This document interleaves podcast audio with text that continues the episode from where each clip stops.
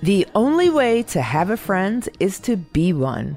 So says the famous American essayist Ralph Waldo Emerson. Can something called tolerance help us be better friends? We're all in this together. Today, we're celebrating respect, acceptance, and the International Day for Tolerance. I'm Bethany Van Delft. It's Tuesday, November 16th, and this is the 10 News. 10, 9, 8, 7, 6, 5, 4, 3, 1. 25 years ago, the United Nations declared November 16th as a day for all people to practice and celebrate tolerance. What is tolerance? Tolerance, as defined by the UN, is respect, acceptance, and appreciation of the rich diversity of our world's cultures, our forms of expression, and ways of being human. That's beautiful. Being tolerant means recognizing that our world is made up of all kinds of different people and that everyone deserves the same basic human rights and freedoms. It means that instead of being afraid of or excluding people who are different from us, we embrace and appreciate our differences. That's what I'm talking about. What's that you said? How can you practice tolerance? Have you ever had to deal with a bully? Bullies are not tolerant. They mistreat everyone who's different from them. Correspondent Ryan Nurs joins us today with the story of an amazing teen who overcame bullying. She also happens to be his niece. Today is the International Day of Tolerance, created by the United Nations 25 years ago to promote tolerance between human beings throughout the world. I was trying to think of someone who personifies tolerance, and I immediately thought of a remarkable young woman. My name is Nikki Cicerella, and I am 19 years old. But I should confess that I am a bit biased because, well, I'm sort of. Your relation to me is that you are my uncle on my maternal side. Right. So Nikki is my niece, but that in no way detracts from her story, which is about overcoming intolerance and turning a weakness into a strength. So, sometime around preschool, Nikki realized she had a little problem. And I remember uh, not being able to talk really at all. Like, I could barely get any words out. Nikki soon discovered that she, like 70 million other people worldwide, has a stutter. But just because stuttering is relatively common doesn't make it any easier. I think it makes everything harder because uh, people either can't understand you or you don't talk. So that's kind of hard to make friends that way. And some kids were just downright mean. One memory from middle school stands out. I remember I was out with a peop like a group of people who I thought were my friends, and all of a sudden, one of them who I who I'd had issues with before um, started mocking me in front of everyone, and no one stood up for me. So I literally like walked home crying, and then I was like, oh, like. she can laugh now, but episodes like this were far from funny. I think it always made me feel really hurt. Um, to this day, like I get really offended when people make fun of it. Um, especially when it's something I have no control over.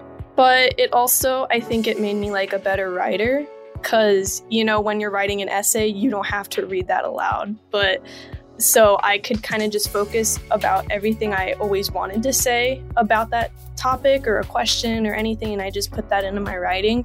And there were other upsides too. It made me a better listener.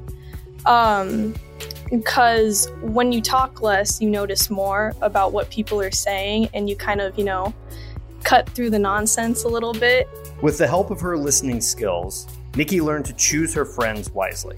I definitely have like struck gold a couple times, like especially when I was younger and I couldn't talk as much, um, with kids that were just really nice and who didn't ask the question or mock me for the way I talked or anything.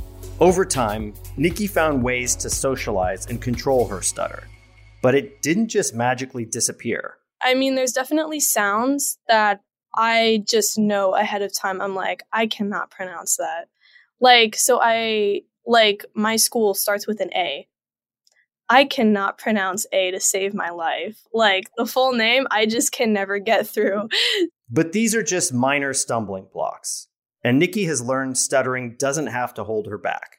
She remembers watching the movie The King's Speech about England's King George VI, who overcame a stutter to give an important speech. A king who stutters, like you you never think of that because they gotta, you know, make like addresses to the whole country and like they fight wars and you know, they sign all this stuff. King George is one of many famous stutterers, including Winston Churchill, Marilyn Monroe, Elvis Presley, Kendrick Lamar, and another absolute icon, Joe Biden. You know, he stutters, he's a stutterer. And so the fact that he's a president is just amazing. And just like President Biden, Nikki's doing quite well. In fact, she's in college right across town from him at, well, let's let her tell it. I go to American University in Washington, D.C. Look, I nailed it. American. Uh, hey, um, I'm majoring in justice and law. And yeah, I hope to go into government one day. And just in case you also struggle with a stutter, or a speech impediment, or any sort of limitation, she's got some words of advice. I would say that you're fine. Like, there's nothing wrong with you. Uh, when people are mean to you, it says more about them than yourself. She's also got some words for all of us whenever we are tempted to judge others. So, on this day dedicated to tolerance for others, I leave you with Nikki's gentle words of empathy and hope. Literally, if you just change the way you look at somebody, or if you just change the way you talk to somebody, or you become more of a listener than like a talker, you just become so much more enjoyable and society becomes so much less ignorant and they just, you know, life is better. Big 10 news snaps for Nikki being her whole self. So many kids around the US are standing up against bullying and intolerance. We learned about a few that we want to give a 10 News standing ovation to. First up, Thandiwe Abdullah, an 18 year old activist in Los Angeles. She was involved in the launch of the Black Lives Matter Youth Vanguard, which helps get the next generation involved in furthering the work of the BLM movement. Awesome!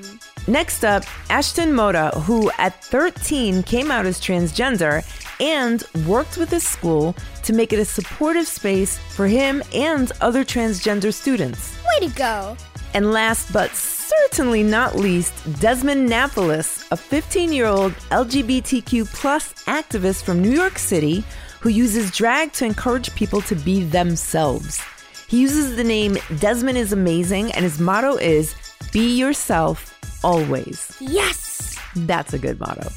Is there anyone in your life that deserves a 10 News standing O? Let us know.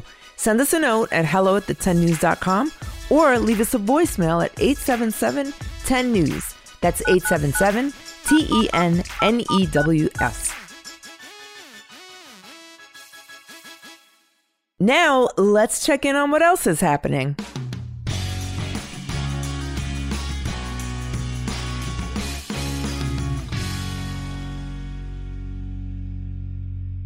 More than 600 people, 601 to be exact, have now been to outer space after four more astronauts went to orbit on a SpaceX rocket last week. One of those people, actor William Shatner, famous for his role as Captain Kirk in the original Star Trek series, set a record for being the oldest person in space. He is 90 years old and still exploring space, the final frontier. Scotty, beam me up. You may have heard your parents complain that prices for many items, from milk to gasoline, keep going up. And it doesn't look like they'll be going down anytime soon.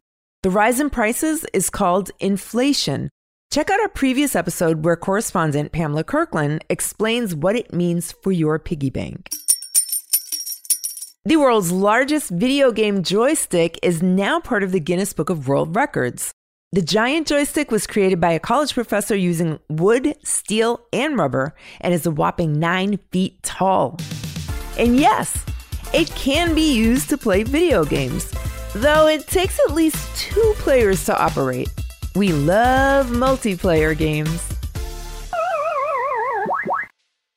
Lucky you, it's What? What? What's the big idea? Trivia on the 10. People have been writing and speaking about tolerance for hundreds of years. And one of the most famous phrases about standing up to bullying is United we stand, divided we fall. But who said it first? Was it A, Abraham Lincoln, B, Maya Angelou, or C, Aesop?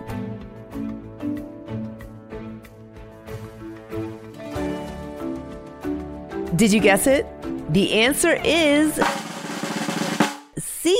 Aesop. You know, the Greek guy who wrote a bunch of fables.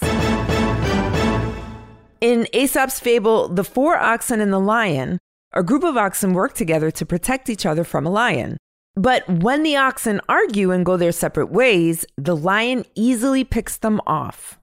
If we let our differences divide us, we set ourselves up for failure. But by working together, we can all succeed and avoid being eaten. Time is up. But before we go, here's a quick note for the grown-ups. Thanks for listening to the 10 News. Look out for our new episodes on Tuesdays, Thursdays, and extras on Saturdays. The 10 News is a co production of Small But Mighty Media and Next Chapter Podcasts and is distributed by iHeartRadio. The 10 News creative team is celebrating their differences and includes Tracy Crooks, Pete Musto, Adam Bernard, Tessa Flannery, and Natalie Alonso. Ryan Nurse contributed to this episode. Our production director is Jeremiah Tittle, and our executive producers are Donald Albright and show creator Tracy Leeds Kaplan. I'm Bethany Van Delft, and thanks for listening to the 10 News. And now I'm going to go binge watch some Desmond Napoles videos of them being themselves.